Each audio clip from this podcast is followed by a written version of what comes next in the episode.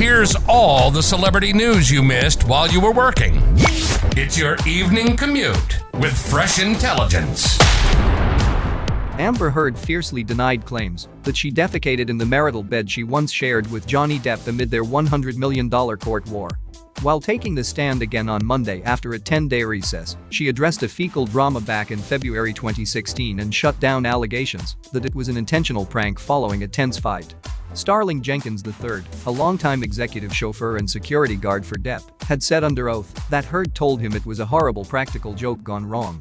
Meanwhile, Depp has been adamant that it was not one of their dogs, but Heard stood by her claims and told jurors it was his Yorkshire Terrier, Boo, that was to blame. She said Boo had bowel issues ever since he accidentally ate Depp's weed as a puppy. I don't think that's funny, period, Heard explained. That's disgusting.